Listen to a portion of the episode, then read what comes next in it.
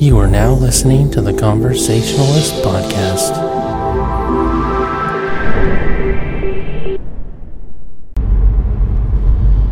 Well, hello, and thanks for listening to another episode of the Conversationalist Podcast. This is episode 12. I am Jesse, and I'm here with Amanda.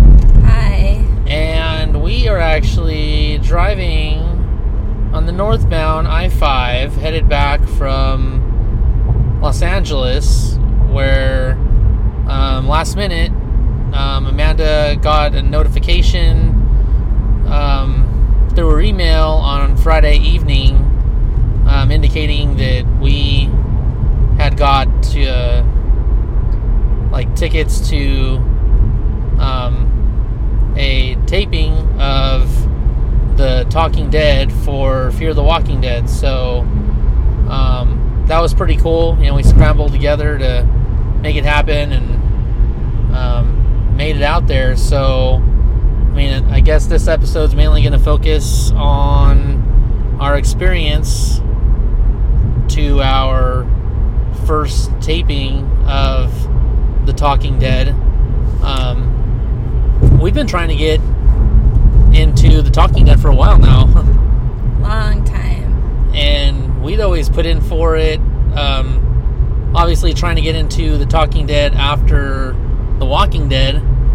Um, it just so happened that when she told me that, oh, hey, we got you know this these tickets to um, go to a recording of The Talking Dead, I was like, oh yeah, you know, I was like, cool, sweet, and I'm like, you know, I was like, I mean, we'd always tried to to get um, like you know the the tickets for The Talking Dead after Walking Dead, and you know we ended up getting it for Fear the Walking Dead, so it worked out. It's pretty cool. I mean, it was a surprise to us because whenever we've tried to get tickets in the past, um, it we always never get them. right. We we never get them. They're always all gone, or it seems like they're trying to push like a different show um, for you to uh, go to a taping of before you get the opportunity to see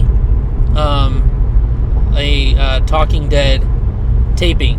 Um, we've we've gotten tickets to the like for recordings of other shows, but something's always come up where we're like, oh crap, we can't make it, so we have to, you know, basically give up our seats. But we give them up well enough in advance that it doesn't, you know, ding us.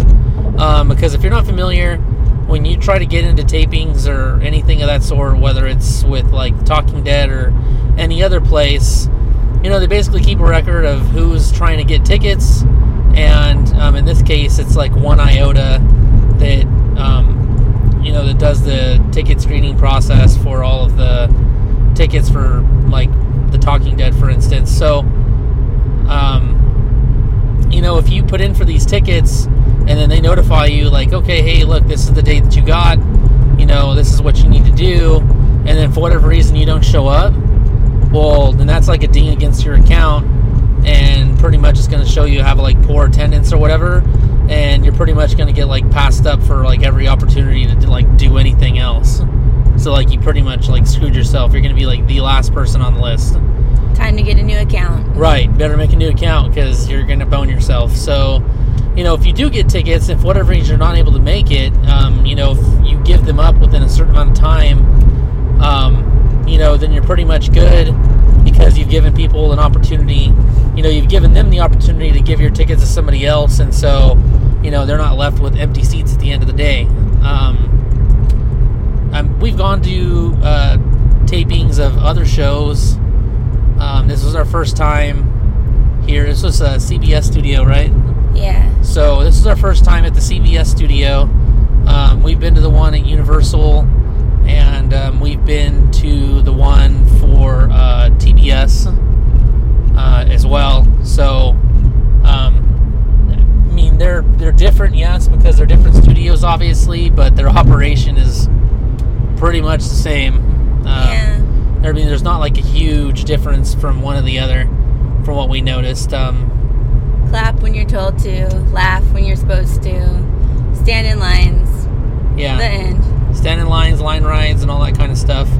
but um, you know, as far as our experience goes, um, you know, we were supposed to be there by four o'clock. They recommend that you show up in half an hour early to check in. We wanted to show up even earlier than that because we wanted to make sure that we had the opportunity to get there early enough so that we were going to get you know close enough you know to the front row as possible. And because um, there's tickets where like most of these ticket these tickets that you get are general admission. And what these people do at the studio is say they might have like 50 seats that are available you know for a live studio audience like the talking dead. But the thing is is they might give out like 65 tickets 70 tickets. And they're doing that because they know that there's going to be a good chance that people aren't going to show up they're not going to say that they're not able to show up and so they want to make sure that those seats are filled, every single one of them. So, you know, obviously, the earlier you show up as a general admission person, the more likely you are, one, to get in, and two, that you're actually going to get good seats. So that's what we want to make sure we did. Unfortunately, we showed up early enough to where um, they weren't even admitting people on the lot yet because they offer free parking, which is cool. Um, but the security guards basically like, oh, we can't let you on until three. We were like 25 minutes early, so we basically had to park across the street and wait for them to let us on. Um, two people managed to scoot in, you know, back into the parking lot like three minutes prior to um, three o'clock, and were able to get in front of us, which was kind of lame because technically we were like the third and fourth people there. There were already two people that were in line. Technically, we were the third and fourth people there, but because these people scooted into the line faster than we could get across the street, um, we ended up being like nine and ten. So um, you know, in the end, it all worked out. Uh, it was kind of lame because, like, even once we got, you know, our car our car parked um, at three o'clock, they don't actually come out to get to you until right at about four. So even though we had our car parked at three o'clock, they basically tell you, okay, go out to the sidewalk and form a line. You know, so there we are, me and Amanda with a shitload of other people lined up out, not even on the grounds of CBS Studios. We're on the we're on the public sidewalk outside the gates of CBS Studio, lined up in a line. And um, you know, I think there was like supposed to be like you know 50 seats. I think it ended up being like right at 50, right? Like nobody so. Nobody was turned away. Everybody that showed up got seating. Um, so, I mean, that ended up being a plus. Obviously, nobody got turned away. You know, they they kind of warn you when you get your tickets that there's a possibility that you know if you show up late or like everybody actually shows up, that there's a chance that some people might get turned away, but that didn't happen. Um, so once I think it's right around four o'clock, the security people come up, people from One Iota or whatever. You know, they, they basically you know walk us onto the walk us onto the grounds and once they walk us onto the grounds or once they're allowing us onto the grounds, um, you know, they're checking our IDs to make sure we are who we say we are. Um, you know, making sure our IDs aren't faking shit. Like I've never seen somebody like really look at an ID that hard. Um, yeah, he was really inspecting it. Yeah, like making sure that all the bumps were on the like right portions of the driver's license and stuff. I mean, it, it was pretty thorough. Like it was almost kind of comical. But I mean, safety first.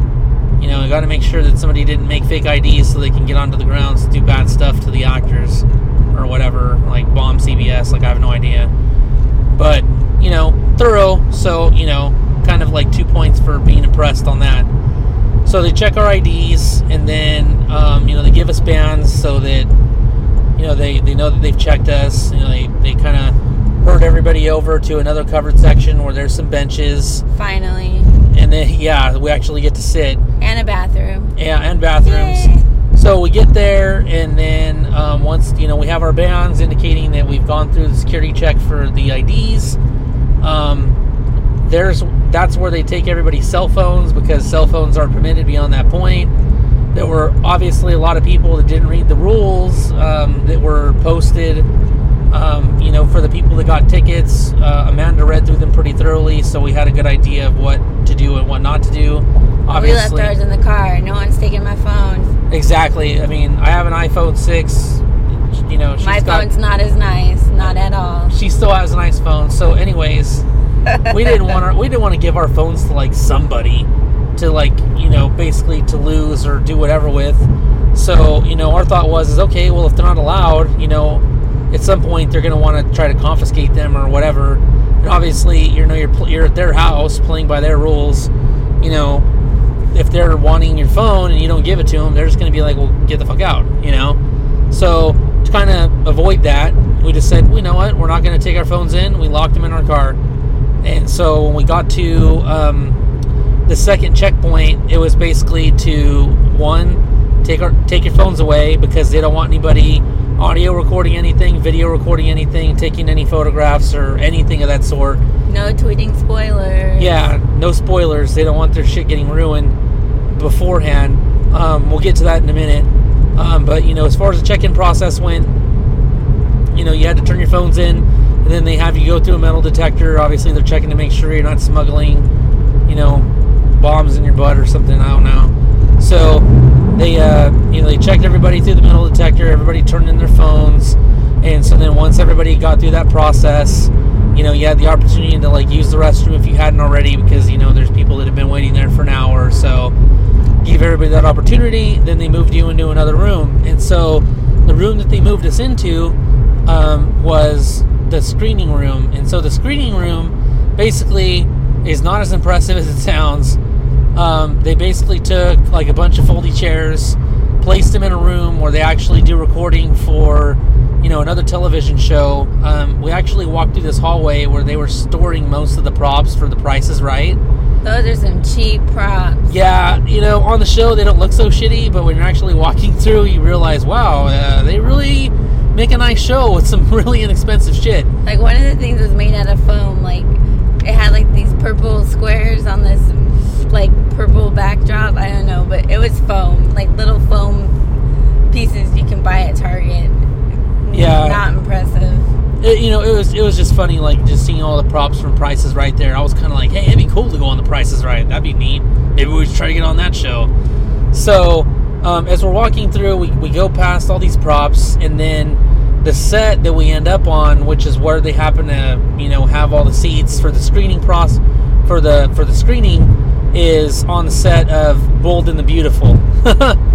so we're in this partial set of uh, Bold and the Beautiful. It looks like they have like different rooms set up for obviously like different parts of different houses for Somebody's kitchen. for this soap opera. Yeah, you know the area that we could see was like a kitchen to like one of the But with some antler chandeliers hanging up in the rafters. So Well, that there- was interesting. yeah there were like 10 different like chandeliers that were hanging up different ones some had some had antlers some were fancier and you could tell like they you know offset like you couldn't see like you know there was a lot of stuff up in the rafters it was like just extra stuff extra props for like different rooms and like you know just obviously just stuff for them to pull and you know make whatever they need to so um, you know again we were on that set and then um, so the screening area is basically like just as you enter that bold and the beautiful set and so there were a couple of there were a bunch of foldy chairs set up you know at least like 50 or 60 plus.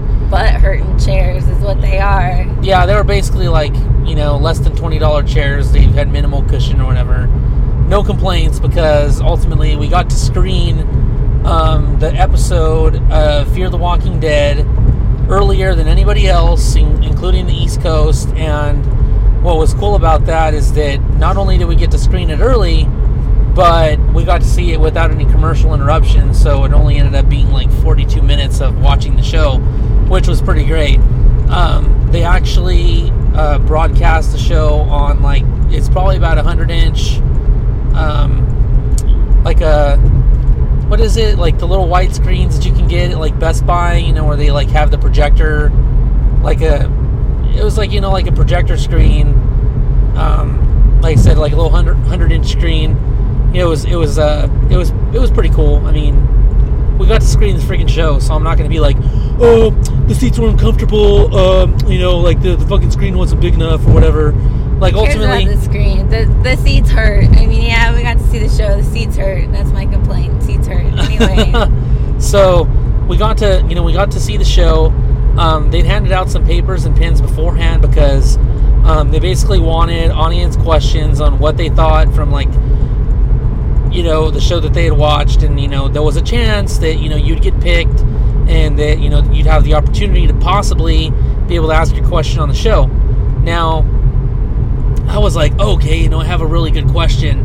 And, you know, initially my question was, you know, is there going to be some type of romance between like Ofelia's character um, and Chris? Because in the last episode, they're talking on a boat. Seemed like Ofelia is kind of trying to take Chris under her wing, sort of like she's being really nice to him, you know, and he's kind of talking about girls and like how, you know, he might not have the opportunity like to date or like whatever, you know, do anything with girls because you know it's the end of the fucking world.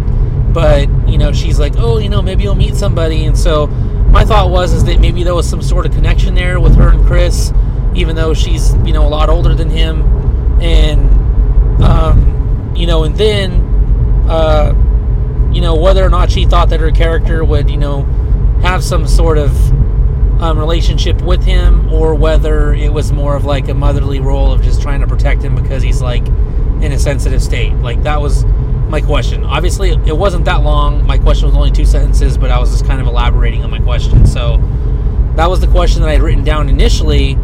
Um, it just seemed to me like they kind of wanted us to jot something down, but then we saw the episode, and so then my question was like, oh well, you know, maybe we should write down a question that pertains to this show specifically. Um, you know, Amanda had an extra paper because she didn't really plan on asking a question. So I took I took her paper and I wrote down a second question.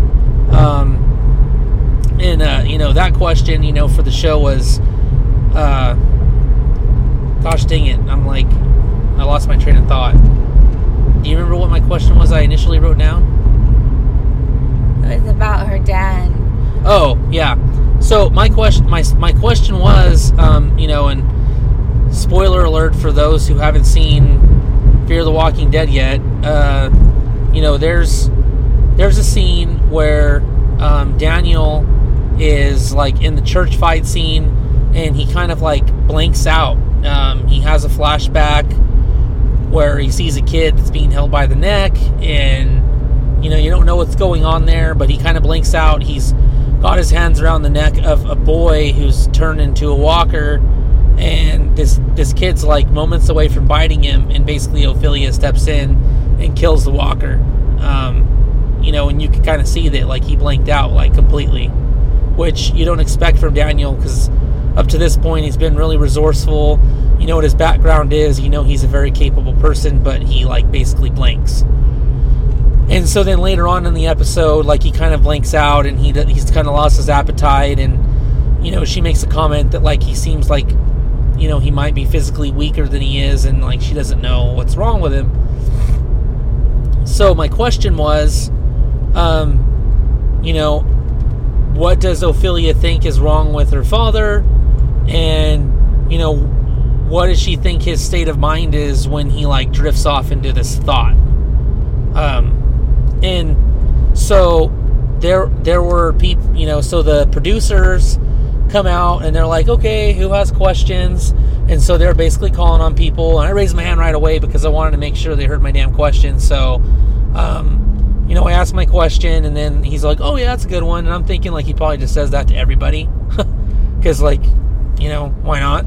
So, a couple people asked their questions and then um, he picks three people, like, kind of like from the middle and back row. And I'm like, fuck, my question didn't get picked. But then, like right at the last minute, I was the last one. He's all, "You sir, you're you you too," and I'm like, "Oh, seriously?" So um, when that happens, you get kind of plucked away from the rest of the main group, and they take you um, to like a back room, like a little green room, where they have you sign some like release. You know, in case you know, obviously they're going to use your image on the show. You're giving them permission to do so, whatever, whatever. So you know, we signed this little contract and then you know they take your photograph and then they kind of like talk to you about your question and um, you know whether or not like the question should be tweaked. So here's where shit gets a little weird because well, to me anyways. So we go to the back area we've been separated from the rest of the group you know they're kind of having us sign those paperwork and they're taking photos and you know they're like okay remind me what your question is again and so you repeat the question to them mean, they picked you because of the question that you asked, they thought your question was good. So I'm assuming like it was a small tweak.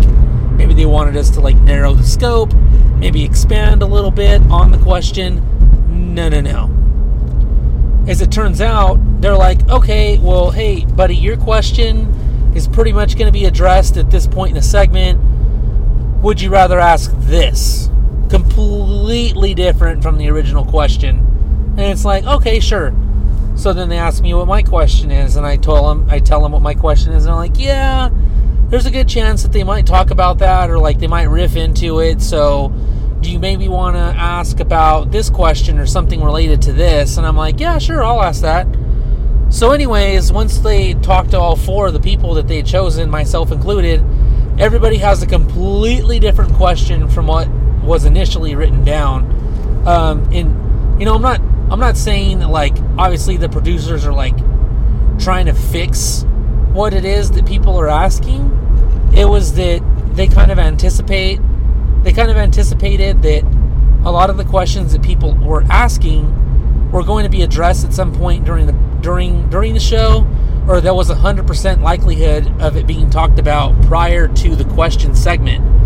So um, I think the reason that they chose those people, myself included, to um, to like you know obviously to go to the back and you know be the possibles for you know for the for the question segment was that like they just had you know people we just had better quality questions than everybody else. And like it indicated that like you know you knew a little bit about the show. So um, when they took you in the back and they were like okay are you comfortable asking this question? You know and you're like sure. Then they're kind of prepping you like okay you know chris hardwick likes to kind of you know like riff on people that ask questions sometimes. He might turn your own question back on you like what are you going to say? You know and they want to know that if that happens that you're able to you know answer your own question or that you have a deep knowledge to kind of riff off of whatever's being said you know without just kind of like drawing a blank. Because they're like the last thing we want is you guys drawing a blank. So you know that was it was pretty interesting. Um, you know amanda she has a different experience and we'll get into hers in a minute but you know basically she was pretty much alone for the rest of the show because um, once they kind of decided, oh, you know, this person's going to be number one question, number two, number three, number four. They kind of ranked us in order. Um, you know, they pretty much tell us, hey, look, we don't know who's going to go on. There's a possibility your question might not get talked about, or your question may get talked about before you have the opportunity to answer it. So at the last minute, somebody who was supposed to go first might end up not going at all, and somebody who was ranked last that you know was probably not going to get a chance to go is going to all of a sudden be called up to the front. So um, that was that was pretty uh, interesting because it kind of kept everybody on their toes and worrying about like you know the, the question and whether or not they're going to forget it or anything like that. Um, what was cool is that when they brought us in to the studio where the recording was happening, that because you're the question asker or like you're one of the people that's been picked to potentially ask a question, that you got to sit in the very front row because obviously you got to be close to the microphone without any sort of hindrances. So that was a plus. Um, uh, Amanda, did you kind of want to talk about what happened after kind of like I got pulled from the side and you know like what you guys ended up doing? Uh, we sat in a room for half an hour and did nothing. That's that was it. about it. They said, yeah, there's some vending machines out there. Eat if you want. Can't take it with you. Have fun. wow, that's uh, pretty badass. It's a big old long story there. Not much to tell. Huh. Well, I mean, was there anybody like that was talking about the people that got picked in their questions, or like anybody who was annoying in the uh, room that you were sitting in, or any anything like that? Like anything that happened, other than just like, oh, I didn't get to eat out of the vending machines. Yeah, the girl sitting in front of us didn't like your question, She thought it was answered during the episode, so she didn't understand why you got picked. She says Daniel has PTSD and that's why he gets spaced out. Uh, the people that were sitting behind us were talking about some girl that was getting fat in her cheeks, but then apparently she still has her cancer, so that could be why. Uh, so rude, whoever you were, girls. That's rude. Um, other than that, that was about it. I mean, people have really interesting conversations, and I think other people aren't listening. And that's what I was doing because I didn't have anything else better to do with my time. I was listening to people's conversations. And so the girl that she's talking about, it's funny because she was the first person like in line with this other guy. And so, um, you know, had we actually got to park and then like get in line when we'd actually shown up, we would have been standing right next to these people. Luckily, we weren't. We were nine and ten, so we were. There was more than a couple of people between us and them, and that girl talked the entire time from like the moment we pulled into the lot and were turned away because we were too early parking across the street like that girl never closed her mouth for more than two seconds like she talked and talked and talked and talked not even just to the person that was with her which we found out later was like her husband or whatever they aren't though. or Okay, because they are both wearing rings. So I'm like, okay, they're married, right? No, because when I was eavesdropping on their conversation some more, he was talking about, about a store that was by his house, and then she was talking about some other place that was by her house. So if they were married, they wouldn't be living in separate houses. Uh, well, you know, whatever the case may be, like she was talking this dude's ear off, but she was also just talking to like anybody who would listen. And so I remember being in the line, I was just kind of like, you know what? I'm so glad that I'm not standing next to this person because it's just like, you know, there's a difference between like kind of carrying on like a decent conversation with somebody because like you want to talk to them, but it just almost seemed like there's those people that just talk to talk because they just can't stand the quiet. Like they're afraid of quiet. Like they can't just be quiet. They can't like enjoy silence. Like she seemed to be like one of those people. I mean, maybe she did have like just a legitimate interest in the show. It was like super excited and like wanted to talk about, you know, everything that was the show or whatever.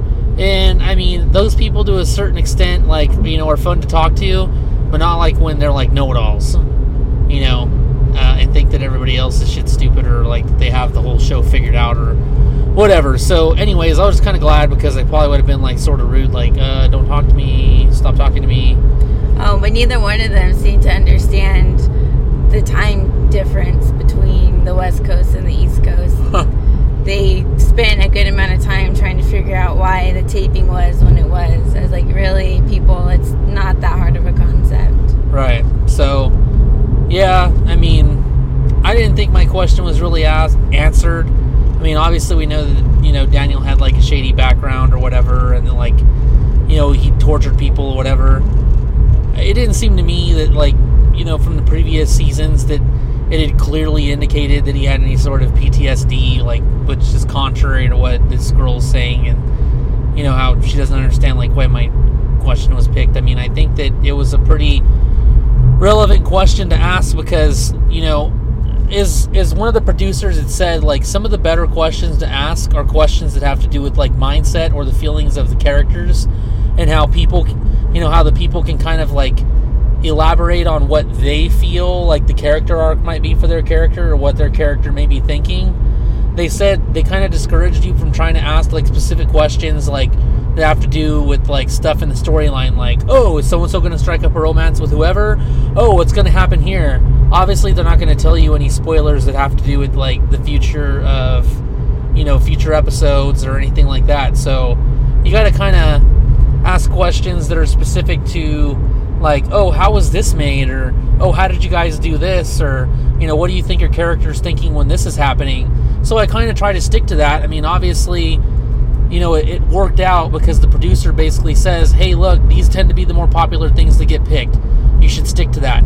I basically took dude's advice he's a fucking producer and went with his advice and tried to keep my question in that little you know space of what what he recommended. Obviously it paid off because i got fucking chosen right? You know? I mean so um you know so you know kind of moving on from that point um once me and the other three people that got chosen, we got put in the front row. Eventually, everybody else um, that was basically like left that room, uh, you know, they all moved them in, and they try to keep people as close as possible to the people that they came in with, if whatever reason you were separated. As it turns out, Amanda got sat right behind me. I looked over my left shoulder, I looked over my right shoulder. I never fucking saw her, but I never turned completely around, so that's probably why I didn't see her. But I kept looking over my shoulder. I'm like, where the fuck is she? And as it turns out, she was right behind me the whole time. But, um, you know, so she was in the second row. Um, I was in the first row. And, um, you know, so they had, they, they kind of did some like pre tapings of you know, the, like the little 30 second segments of like, you know, little commercial stuff that like Chris Hardwick does that, you know, has to do with the show. They did those, boom, boom, knocked some of those out, and then they finally got into the like the meat of the show, and they come out and they introduce, you know, they introduced, you know, all the all the people that were, um, you know, guests. Which, uh, gosh, okay, there was Jim Gaffigan, there was Tamera. What's uh, she goes by two last names? What is it? Tamera Mowry Housley. Yes, okay, so Tamera Mowry Housley, and then um, I can't think of her last name, Mercedes Mason. Mercedes Mason, who plays um, Ofelia um, on Fear the Walking Dead. Um, those are the three guests. I mean, obviously Chris Hardwick. Um, so you know they all come out. They're all super cool. You know they, you know we go through the you know we go through the recording and like a man Amanda said earlier, you know, there's like another like you know show manager there that's like, um, you know, we've gone to other shows where they kind of have it like more set up a little bit more cleanly, where they have like little signs that come up that say like applause or stop or whatever, you know, and you just kind of like follow whatever the signs say, but there's no signs out, so like the um, the show manager would basically start kind of doing like an air clap, you know, to indicate like you know that they wanted you to clap or not clap which is cool. What I did like though is that they were like, you know what, you don't have to refrain from like not laughing or talking or you know being loud or boisterous or whatever. Like we want your fan reactions. I mean, obviously, if somebody says something funny, laugh. You know, we don't want like crickets in the audience. You know, that doesn't help the that doesn't help the show. So. um well, it's different though, because this is only an audience of 50, and go to Conan, it's like an audience of what, like a 100 or. Yeah, it's like a hundred or so. Yeah, it's different. a lot smaller. Um, uh, we'll, we'll call it intimate. Some more Yeah. intimate recording. Well, I mean, eh, fifty people, like you really don't have a shit seat. I mean, it's being in the front row. Being in the front row, I was less than like ten feet from Chris Hardwick. Like that's how fucking small the set is. It was like ten feet tops from where Chris Hardwick is sitting, and then you know obviously from all the other guests. I mean, we're so close that you know as the recordings are going on, you know occasionally um, you know the guests would talk to us in the front row. Um, I guess they were aware that like we'd been chosen to ask the questions, so like you know they would get bored talking to each other or something, or they just wanted to interact with the audience. So Jim Gaffigan did the best he could between like every segment where like you know we weren't supposed to be clapping, but trying to make fucking people laugh to kind of fuck with people. Um, but uh, he was really funny, and so you know we got to talk to um, you know Chris Hardwick and Tamera and Mercedes and Jim. That was pretty neat. Um, I mean, even though I didn't get you know chosen to go up be on national television and ask my awesome cool question, not really disappointed because the experience was different from anything I'd done, and you know obviously like still getting to talk to all the guests anyways was a plus. And you know, like the producers had said, you know, hey, you know what? You know, thanks for coming. You know, we're glad you guys came out. You know, obviously, you know, the next time you guys come to a taping, you know, if you ask another decent question, you know, obviously you'll get chosen again, and maybe next time you'll be on. And, and so the thing was, is three of the people that were chosen, um, the other three people that were chosen had been to tapings before of The Talking Dead, um, of like Talking Saul, or other shows in general. So like I was the only noob who had uh, been to CBS Studio and you know hadn't seen one of these tapings before, or like you know how to do one of these tapings. So um, you know, it was cool. Um, I mean, we're not like completely new to it because, like I said, we've we've seen like tapings from like when Conan had taken over the Late Show and Jay Leno left. We saw one there uh, at Universal Studios. Eventually, when Conan left and um, you know Conan started recording his shows on the TBS set, you know we've been there before. I mean, most of the stuff we've done has revolved around Conan, but uh, you know now we got to see a recording of The Talking Dead. We got to screen the show a little early. That was really cool. Um, you know, in general, the experience was was cool enough. I mean, I know on my end, it was a little more fun than it was for Amanda, obviously, because Amanda had to like basically sit in that room and just listen to other people talk while you know the people mainly focused on the people that were chosen and you know like prepping them for the show and what they're going to go through and all that kind of stuff. And so like the general audience was like sort of an afterthought, even though they weren't really, but you know, it you know it is what it is. You know they're trying to run a show. There's all kinds of stuff that's going on behind the scenes, and uh, it was really cool to see how they you know that how they ran that set. Um, I'm happy that we got had the opportunity because now when we try to get tickets again, there's a greater likelihood that we'll be able to since we've already shown up and and you know participated. So uh, hopefully, fingers crossed, you know it'll be easier for us to you know get into a show next time, whether it's for Talking Dead with The Walking Dead. I don't think we're going to see another. We're not going to be able to get into another Talking Dead for Fear the Walking Dead. I don't think because I mean there's like what one more episode. It's next week. Yeah, so uh, you know I doubt we're going to get into that one, but who knows? Um, so you know there's that. Um, you know, did you have anything to add? You know, really, or anything that we kind of left out, or I mean, did we want to like go into like our thoughts on the show? You know, I mean, because you know, so from this point on, uh, well, I mean, we'll, we'll pretty much just uh, end the show um, at this point. Um, we'll play the end credits, and if you want to hear us talk about the show a little bit, you can. We'll probably only go for like five or ten minutes. We really don't want to spoil it for anybody in case you haven't seen it. You still have it on your DVR. Um, so again, it's episode twelve. Um, Jesse and Amanda here. If you guys want to listen to us, uh, you can download us on iTunes. Um, you're probably, if you're listening to this, you're probably already found us on SoundCloud at uh, that conversationalist. Um, we're listed as the conversationalist on uh, Facebook, and um, our Twitter is um, at that con podcast. Um, so um, I think that's it.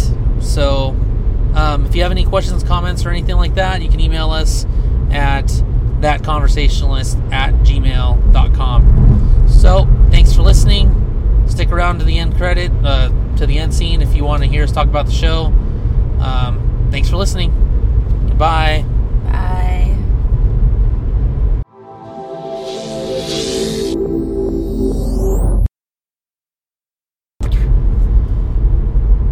Alrighty, so if you stuck around long enough to hear us talk about the show, um, I guess we'll just kind of like get right into it. Um, I mean, do you want to kind of start off um, on like the beginning portion of the show or anything like that?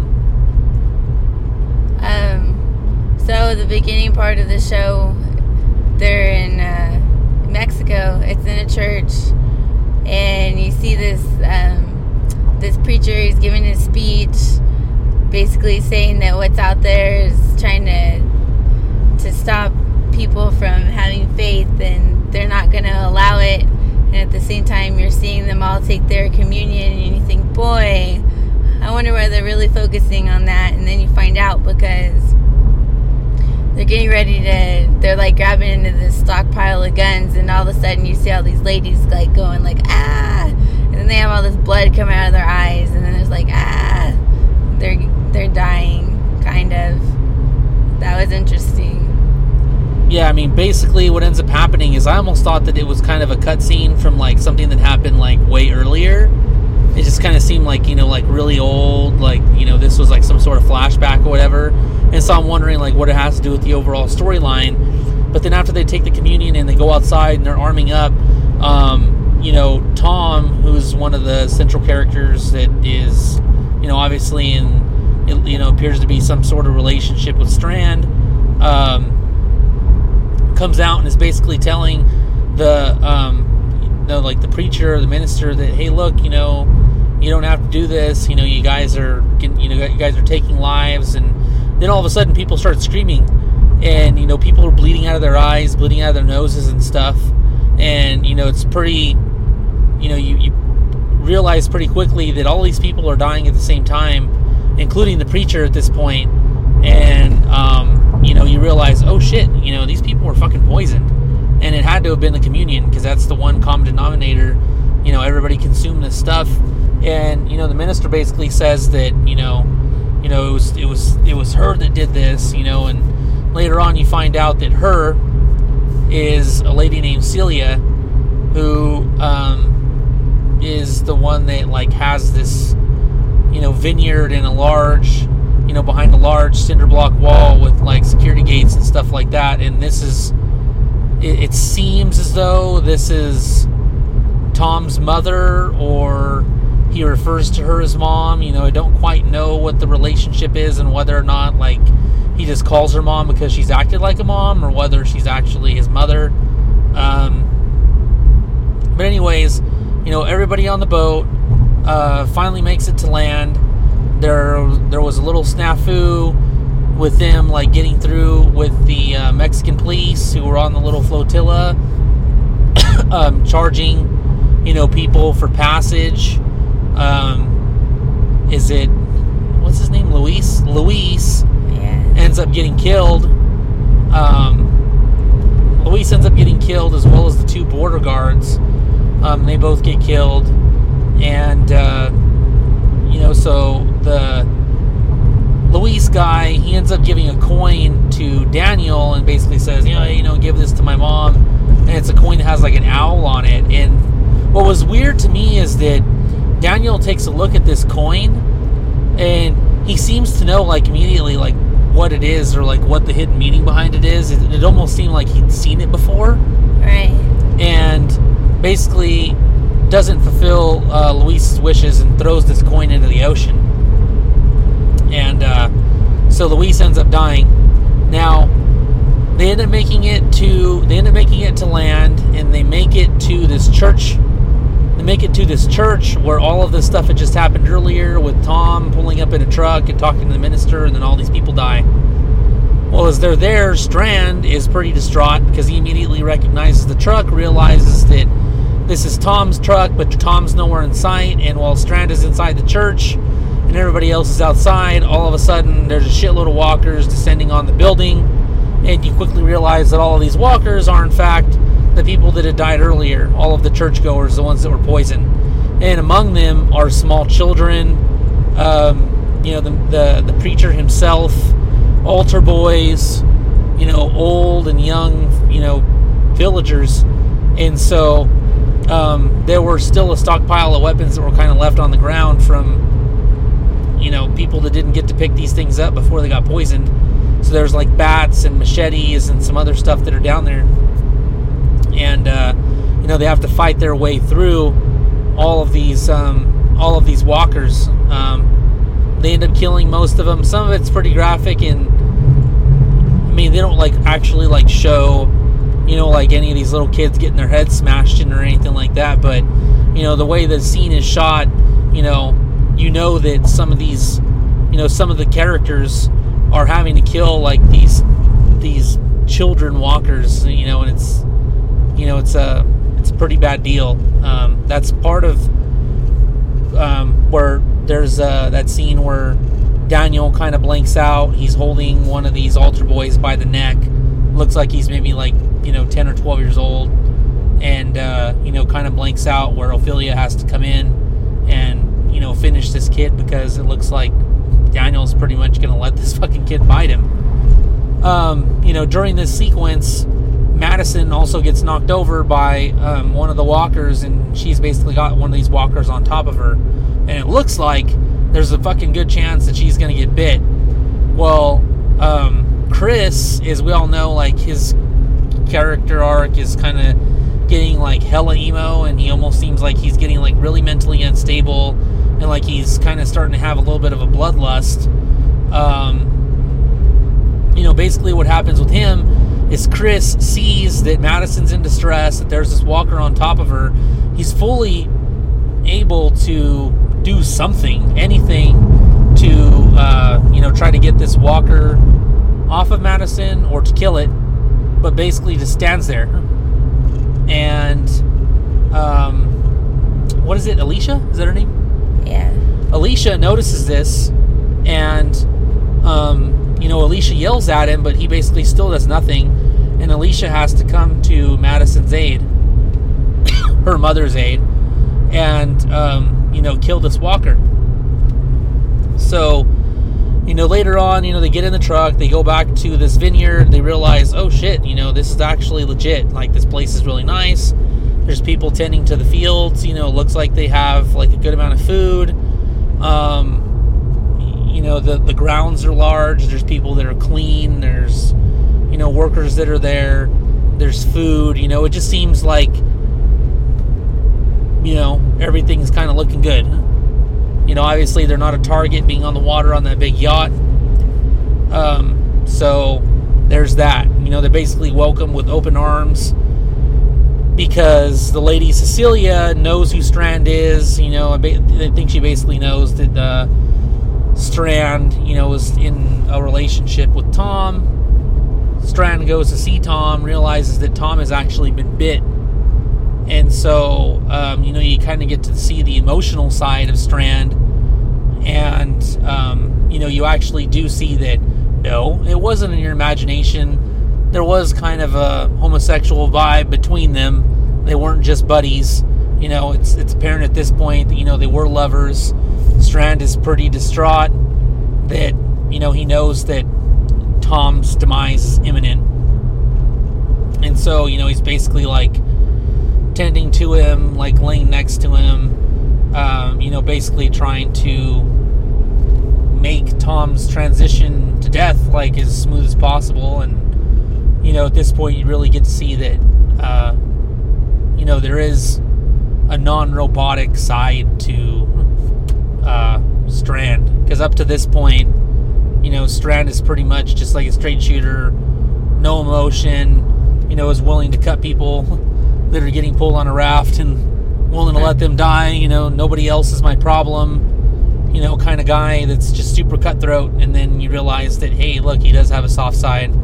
This is somebody that he loved and cared about, and you know, so uh, you know that's that's an interesting, uh, you know, little segment there.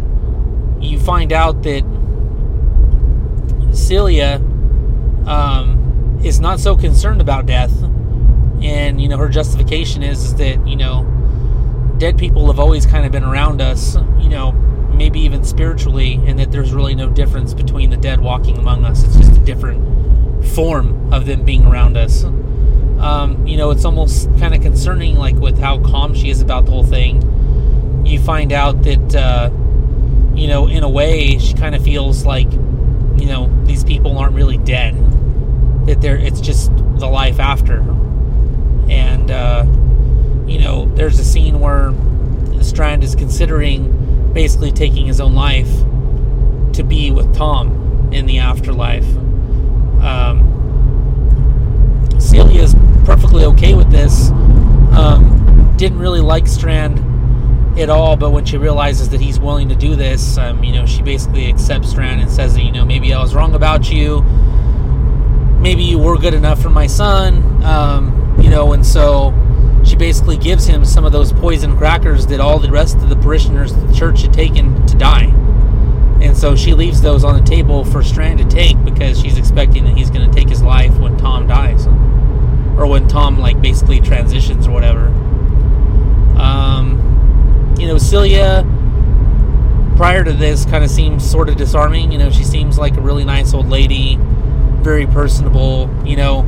And like it was talked about in The Talking Dead, you know, it's almost one of those things where you want to be like, whoa, she kind of accepted everybody with open arms, no problem. Hey, there's not too many people. Hey, we don't have enough hmm. food. She's just kind of like, oh yeah, sure, come on in. You know, it's almost like, you know, this is too good to be true. Maybe there's something wrong here. But nobody really asks themselves that question. I think at that point, they're just kind of happy they have somewhere to be. Right. And so they don't ask it. So, anyways, Daniel, um, you know, they basically have to turn in all their weapons, and Daniel's kind of the one that provides, like, hey, look, you know, there's always a need for weapons. Like, I don't want to give up my weapons. They tell him, yeah, sure, you can keep them, but you got to go back outside the walls. Reluctantly, he gives up his weapons. But, you know, Daniel being the inquisitive person that he is, you know, snooping around and finds like a little boy talking to somebody like in another room that's like on a secure portion of the grounds. Well, he basically sees this kid like drop a fucking living dog down like some sort of chute that goes like down below. Like it's weird, like a little hut house. It's kind of like built into the ground, and you basically hear this dog get torn apart, like screaming in agony and stuff. And then this kid's basically talking to somebody who doesn't. It sounds like he's basically talking to himself. Well, Daniel sees this and basically asks that kid who he's talking to, and the kid lets him in. And he finds out that this lady Cecilia is basically storing all of these walkers in this like cage area. And you know, so when she gets confronted with it, you know, she's basically like, "Yeah, these are friends and family members and all this kind of stuff." You know, and they have a place here, and so like, you know, this is that's their afterlife or whatever. She basically sees that as no big deal. Like, you know, that's there's nothing wrong with it. And so when she's praying for her son, puts a little, you know, thing up on this little mantle. Um, Daniel basically apologizes for the fact that like um, Luis was killed, and he he apologizes and says, you know, I'm sorry for your loss. And she goes, oh, you know, don't be sorry. You know, did you shoot him in the head? And he's like, no. And she's like, okay, well, there's nothing to be sorry about then. Because in her mind, even though like he's transitioned into a walker, like he's not dead. Not unless you kill him as a walker, right? So you kind of get the sense that like, you know, she's probably a little mentally disturbed too. Or like it was pointed out is that maybe she's coming at it from like a spiritual standpoint of like, okay, she just believes that this is just like the afterlife or this is how it is now. And that's how, you know, because the comparison that I was making, and this is when I was backstage talking to some of the producers, like we were actually kind of talking about the show. I thought that it seemed like Celia was a direct contrast to how Hershel was. When Hershel was basically like capturing people from the town and, and family and basically like locking them in that barn. He he thought it he thought of it from a scientific standpoint as like, oh, what if they're just sick? What if they can be cured? And then you have Celia basically like, okay, from a spiritual standpoint, it's like, oh, this is just the afterlife. This is how it is. They're not dead. So, you know, is she like Hershel? Or is she like the governor? Is she just a fucking nut? You know, because you have the governor, like, you know, keeping heads and putting them in, you know, fucking fish tanks and stuff like that. I mean, obviously, there's no indication that she's, like, that far gone. But, like, her mindset seems to be a little skewed. And you have to ask yourself is it innocent like Hershel and just, like, just doesn't get it? Or does she get it and she's just kind of losing it? What do you think? She has to get it because she wouldn't keep them locked up if she thought they were just moving on. She has to know that they're dangerous. Well, see, I mean, maybe she knows that they are dangerous. I mean, obviously, or you know, why? What would be the purpose of locking them up? But you know, on, I mean, she's not killing them either. So, I mean, Hershel did the same thing. You know, but we just find out that like he had just good intentions. Like, okay, Hershel ma- didn't have the heart to kill him, though. I think she's evil enough that she could. She's But her reasoning is that she doesn't want to kill them because she feels like she would really be killing them. Because uh, she doesn't believe there's something dead. else around her. Yeah. Yes. Well, we'll see what it is. Um, you know, so this kind of happens right toward the end. You find out they're basically they're basically sitting on a fucking landmine of dead people. Um, like right at the end. Um, you know, it's like right toward the end. Um, Ofelia is basically taking a long walk. You know, she's basically she's praying to her mom, but she goes on a walk with Nick.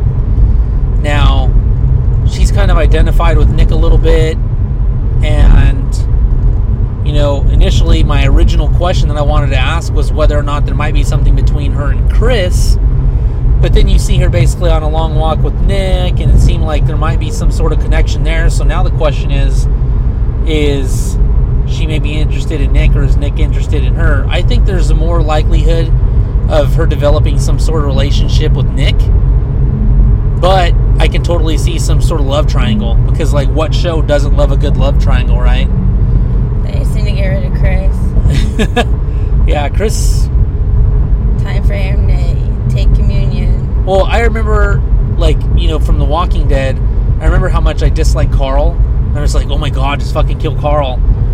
Carl's become a better character, less annoying and stuff, like more self sufficient, and yeah, so Carl's not trying to kill his family either. yeah, it's true. But yeah, I think Chris so far has just been like a really annoying character. What's funny is like when they took some of the people that were asking questions, um, you know, backstage, and they were kind of asking like, "Who's the character you hate the most?" The girls said Chris. The two girls that were chosen, they both said Chris.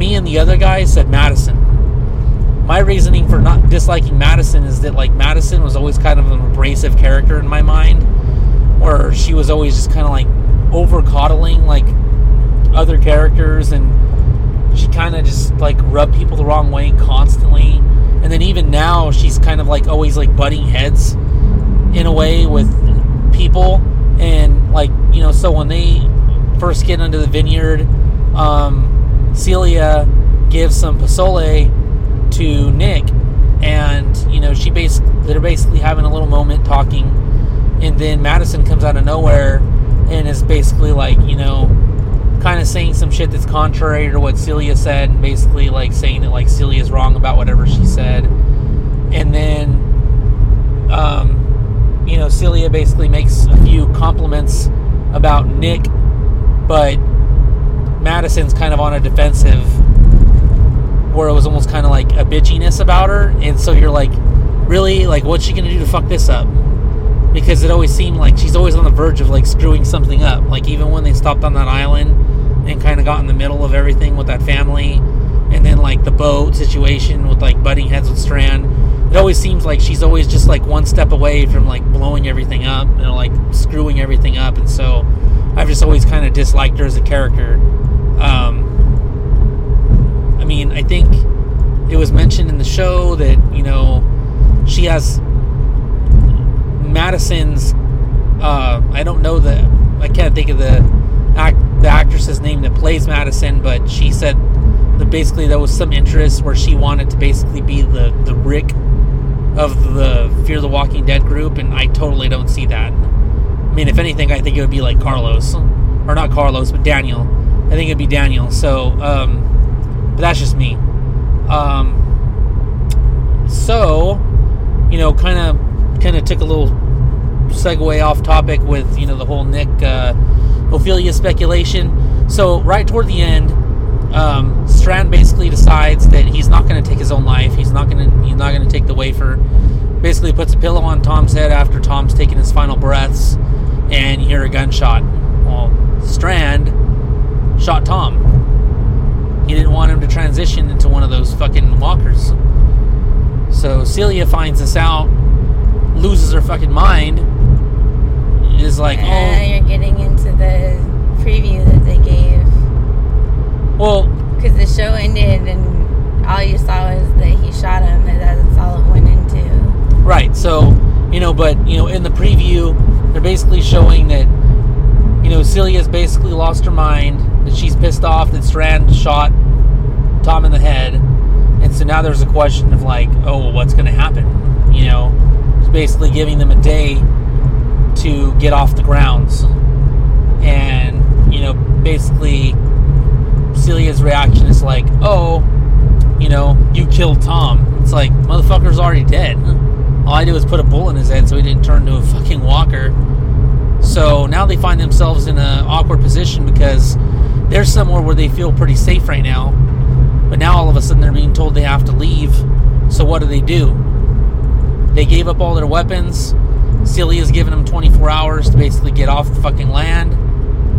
Who else is on the property? Are they going to be able to overwhelm them? Are they going to leave and go back on the boat? Like, there's a lot of things that can possibly happen. You know, and we didn't even address the kind of weird situation that happened with Chris, where um, is is it Alicia? I keep Yes. so Alicia basically says, you know, I know what you did to Chris, and Chris is basically like, oh, you don't know what you saw. You think you know what you saw, but you don't. And so she's basically indicating that she's probably going to tell. Chris basically is like, oh, well, you better not tell because I'll don't want to have to hurt anybody. And, you know, is- in his in his way threatening her, and so. Um, you know, later on, like right before all this, you know, some of this other shit happens, you know, you find Chris, you know, basically looking at them sleep, you know, through a doorway, and then, you know, retrieving a knife that was by the side of the bed. And when Madison and Alicia wake up, there's Chris holding the knife, just staring at them like a fucking freak. And, you know, he gets out of the room and leaves, but, you know, his dad is basically like, oh no, my son wouldn't do that. You know, Madison, you need to be there for me because my son's got problems and we need to try to get him to work through them you know, because I was there for you and Nick when Nick was having all of his, his issues. The difference is that Nick was a fucking drug addict, and this kid's possibly a fucking psychopathic killer. You know, that, like, obviously has a bloodlust now because he's killed a couple of people, living people. Like, remember he fucking bludgeoned that dude to death in the fucking airplane or whatever? And then he, uh, shot that dude in the boat. Right. And so he hasn't killed any, like he's killed a couple of walkers when they were on that island, you know, but he's killed people and he's killed walkers. So, I mean, I think really he might like killing. So, you know, it's, it's, uh, there's a whole lot of different shit going on in a bunch of different directions this show. This show really ramped itself up, you know, from where it had been going. So, I mean, I totally see this next show being like pretty damn crazy. Um, you know, there's going to be two surprise guests on the next um, taping of The Talking Dead. So, you know what usually happens on The Talking Dead? People that go on The Talking Dead typically are people that fucking die. Obviously, that's not quite the except. You know, it's not quite uh, the situation with Mercedes because her character wasn't dead. But you know, at the at the end of like you know like a season finale or mid-season finale, and there's two surprise guests. There's a good chance that these fucking guests are probably people that are gonna die. Just saying. So, um, pretty exciting. Show was really good. I enjoyed it. Amanda, I mean, what would you give it? One to ten. I don't know. So I'll give it a seven and a half because my I'll hurt in those chairs. It's like a nine. so, anyways, real good experience. You know, hope you enjoyed our review. I mean, it was a good show. Obviously, watch it. This is more than five minutes. Yeah, oops, my bad. I kind of went through all the fucking minutia of the show. Sorry. I like to talk. We know. So, um, again, thanks for listening. Um, you already heard all our contact info from the previous thing. So, We'll just say thank you and good night. Bye. Bye.